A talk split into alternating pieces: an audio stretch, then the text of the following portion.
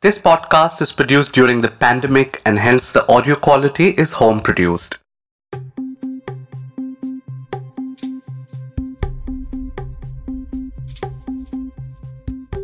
Welcome to Beyond the Lines, a podcast by Roli about books, culture and our times.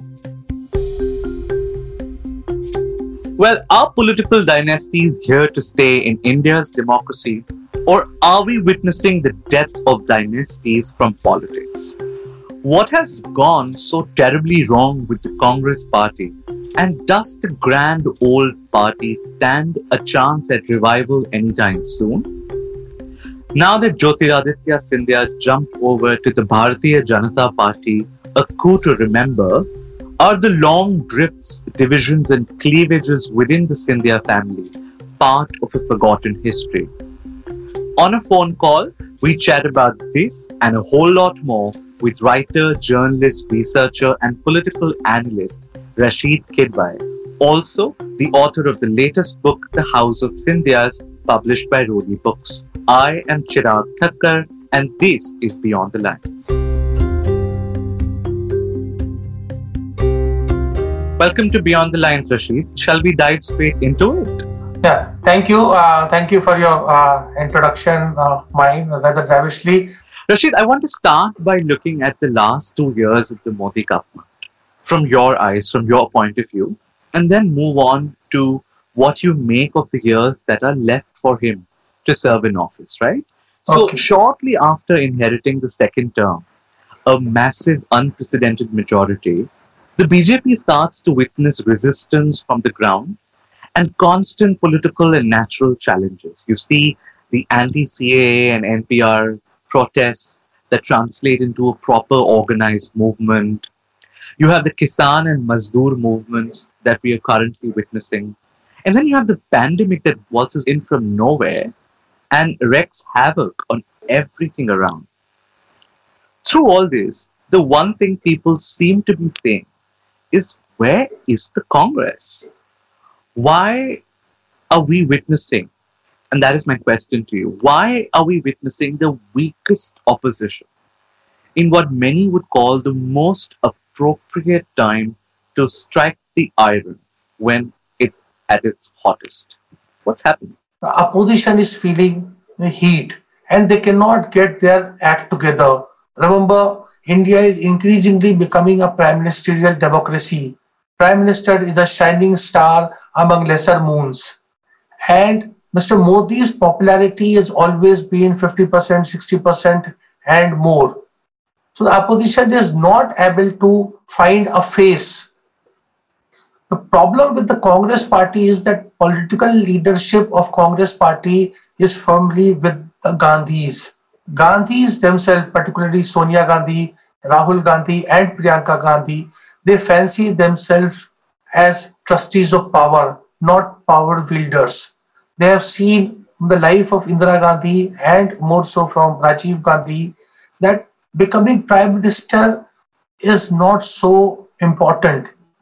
They need to do justice with that job.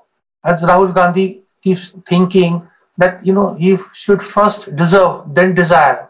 In politics, it is very difficult to decide when you deserve it. And that has been a root cause of problem or crisis in the Congress.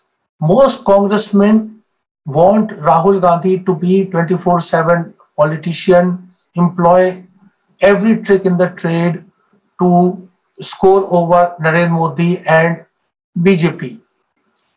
Whereas Rahul Gandhi wants Congress to shine and stand up and fight, which is very difficult. The Congress party over the years, because of high command culture, has become used to a situation where a leader fetches them vote and in return they give fulsome loyalty. And this relationship has been largely transactional. But now that Gandhis are not delivering in terms of electoral success, there is a crisis because Congress on its own cannot stand up. Even now, six years have passed that Congress has been out of power. Even for a mayoral election, for civic polls, seal of approval for candidates come from either Sonia Gandhi or Rahul Gandhi. So that system has not been dismantled. And within the Congress, the fight is for number two or number three position. Uh, average Congress person, including leaders of all uh, levels of hierarchy, they don't wish to challenge Sonia Gandhi or Rahul Gandhi or for the present Gandhis, but they want to be part of that coterie decision-making apparatus. The problem is that such posts are very few, and therefore you see that there is no solution to the political crisis or leadership issue. Rahul Gandhi is a very unconventional politician. He thinks that those who believe in his vision of India, idea of India, they should stay on with him, and all those who want to move to greener postures, they are free to do so. Problem with Rahul Gandhi is another, that he's not been able to articulate himself. He's not speaking enough. He does not have media on his side. Rather, it is his inability to communicate with media. He tries to convince what Barack Obama observed in his uh, autobiographical account, that Rahul Gandhi tries too hard to impress. I think that has a grain of uh, truth. And this is a major problem with the Congress party. But this is not something unusual. We must also remember that the Indian opposition waited and waited for years and decades when Jawaharlal Nehru remained Prime Minister for over seventeen years. Indira Gandhi was Prime Minister for sixteen years. The first recognized leader of opposition in India came into existence in nineteen sixty-nine, whereas first elections were held in nineteen fifty-one. And that too, it was a breakaway Congress party leader. Proper opposition in Indian politics came in nineteen seventy-seven when Indira Gandhi was defeated. So this has been such a legacy and history of contemporary Indian politics. I see. I see. I see a lot of the strains that you're picking on in terms of what's really wrong with the Congress party and how the party, given that it's such a centralized party with the three Gandhis controlling pretty much everything, there isn't much room for um, uh, for leadership to emerge from bottom up, right? It's, the structure is so top down that the party doesn't seem to encourage a culture where leaders can emerge and flourish on the grassroots and then make it their way up. Chirag, I just want to add one more thing. See, there is also a problem. It is, I would say, rather elitist and fashionable to talk about Congress leadership minus Nehru Gandhi family. Imagine a scenario where Rahul Gandhi was not leader of Congress party in two thousand nineteen Lok Sabha elections. Think the fortune of election would have been any different, or for that matter in two thousand fourteen. If popularity rate of Narendra Modi is fifty percent or sixty percent, I don't think that a Shashi Tharoor or a Ghulam Nabi Azad or any other leader, a non-Gandhi, would matter. And I'm saying it as a, as a journalist, as someone who has roots in society, having interacted with large number of people, and invariably I asked them formally and informally that would they have voted for anyone if Rahul or Sonia was not a leader? The answer has been an emphatic no. In my book, in my coming book, which uh, Roli Books is publishing, House of Scindias, I have mentioned at length how Jyotiraditya Scindia lost from Guna, his Lok Sabha seat in two thousand nineteen. Scindias have never lost any election, assembly or parliament, since they started fighting fifty-seven onwards. There have been several Scindias. Rajmata Scindia was in fray. Madharo Scindia fought and won. Jyotiraditya won.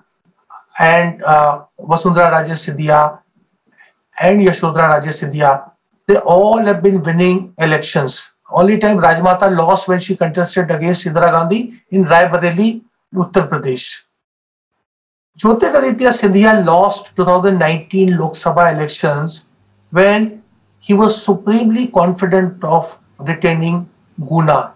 And he lost to a political worker who was his constituency agent at once upon a time.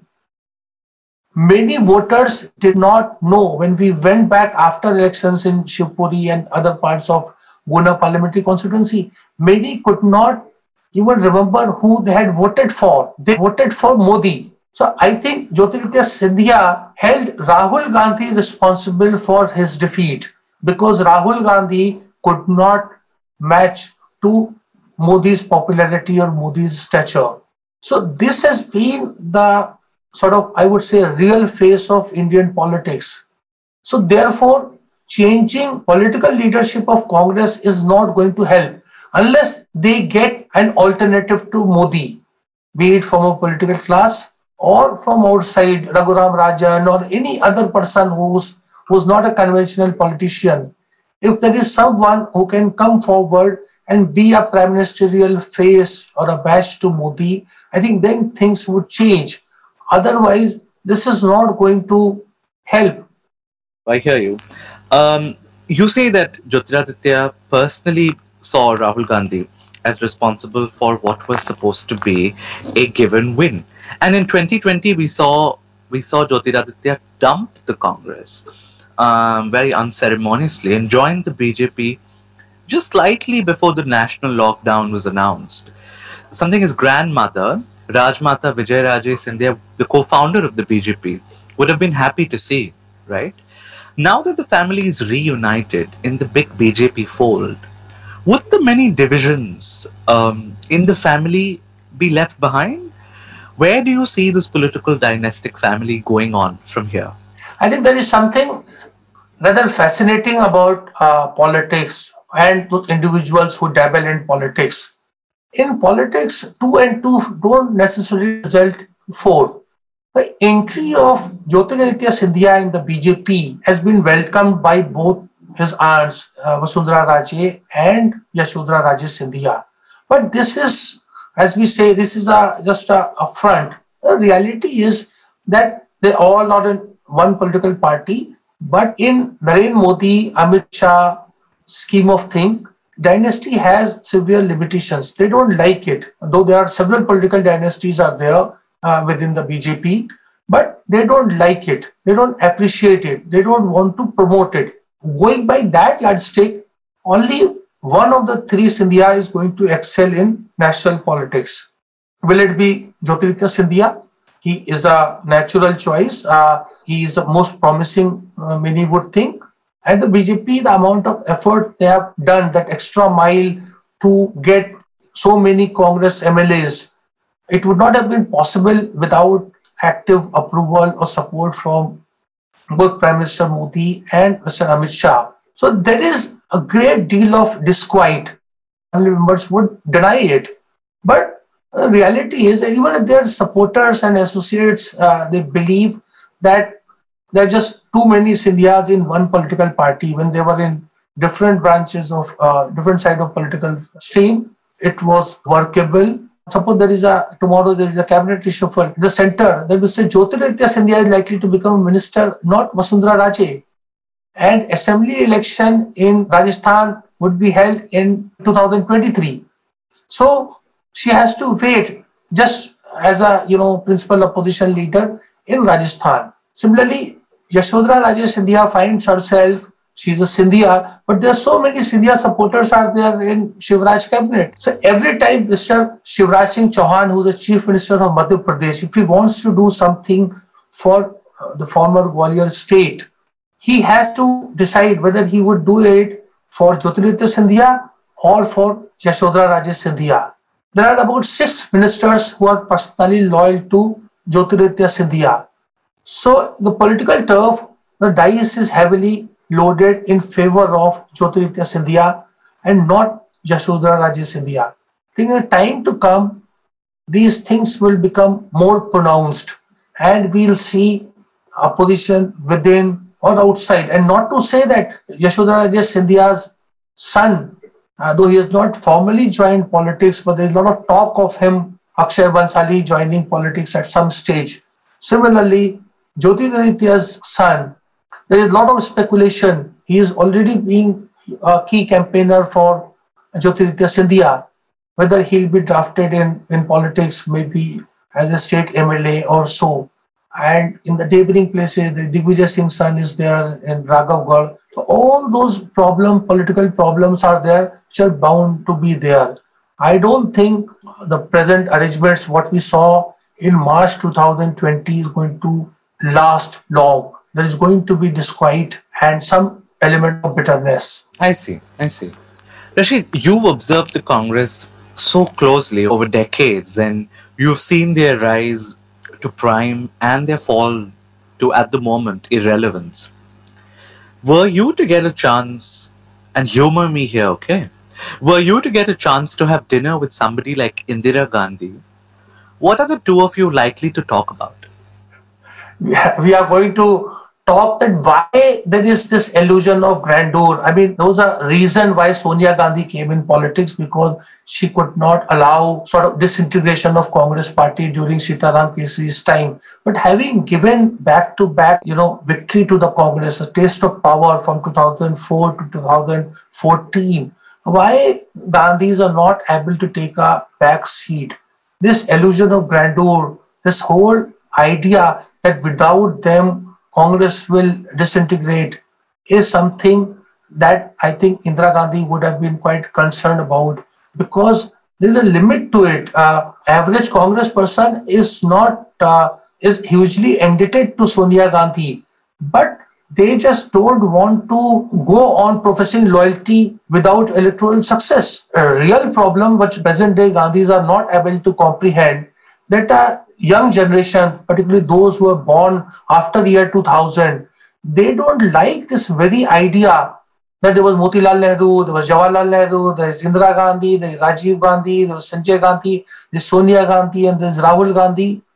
And perhaps there would be other newer members of Nehru Gandhi family, Rehan Gandhi or so. So there, it's nothing to do with the qualification or lack of it, merit or lack of it. But the whole idea that in a twenty-first century democracy, we can just go on having one Gandhi after another. And this is something Indira Gandhi would have understood it very well, which Sonia Gandhi or for that matter Priyanka Gandhi unable to comprehend. Right. Uh, well, I know it's too soon to be uh, making predictions right now. But, you know, if you were to speculate, how do you see the two thousand twenty-four election play out?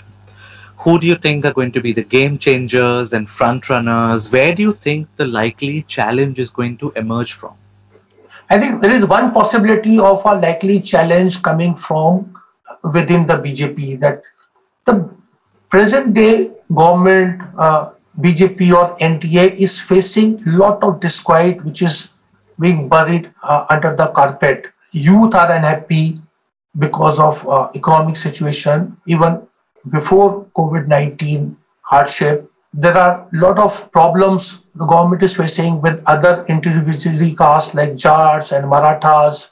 Uh, they are not liking whatever is going on in the country. So you see there is a lot of resistances there in big states, like tussle in Bengal, which will of course unfold in May two thousand twenty-one, in the assembly elections.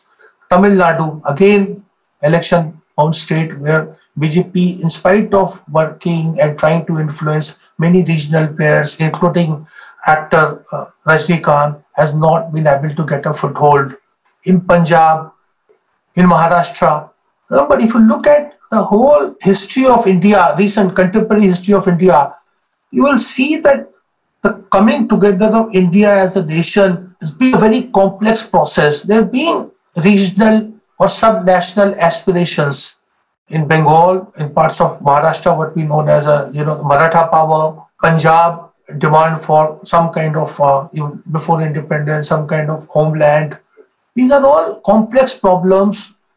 And of course, in Tamil Nadu, again, uh, sub-nationalism uh, or regionalism, uh, very painstakingly they were put together. And the credit, a lot of credit uh, should go to Indira Gandhi and uh, Congress governments also in taming these regional aspirations. But if people don't get sense of power, electoral power, I think there is going to be some problems or some challenges are bound to be there. We are seeing farmers' agitation. We have seen the Shaheenbagh agitation. Government of the day is very crafty. It knows what it is doing. And it is making a very judicious and a very clever use of media and other institutions. So we are not able to see the big picture. But if you close your eyes and see the number of unhappy people, the marginalized sections, in the sense who are facing economic hardship, those people who are not getting, you know, a sense of power, particularly intermediary caste in India. You, we keep seeing a lot of reservation agitation, Maratha reservation, Jat reservation.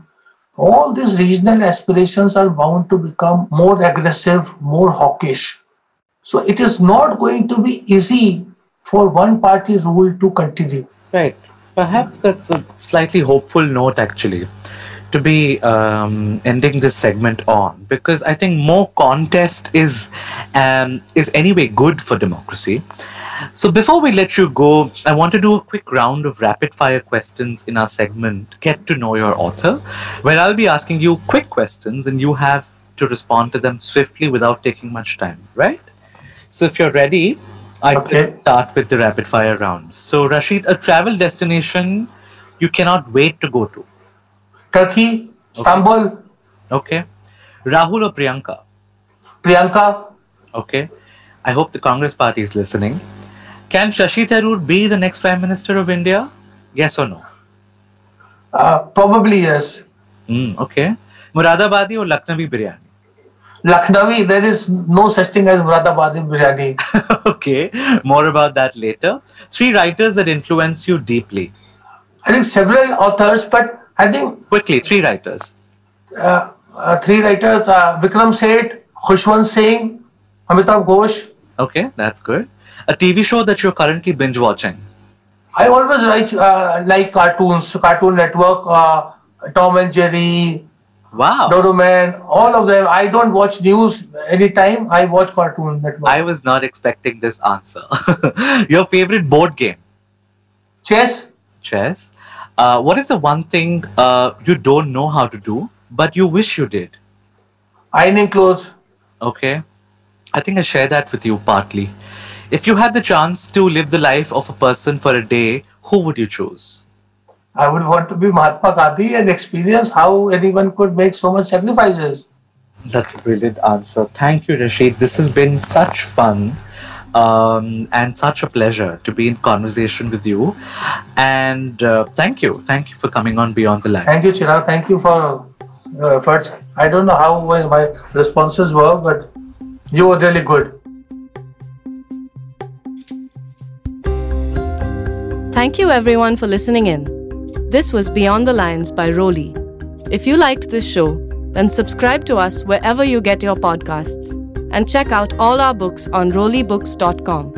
That is R O L I B O O K S dot com. Since you are here, you can get a twenty percent discount on all the featured books in this podcast series with a special coupon code B T L twenty. On c m y k bookstore dot com. That is C M Y K B O O K S T O R E dot com. We'll be back soon with our next episode. In the meantime, do tell others about our podcast and stay tuned.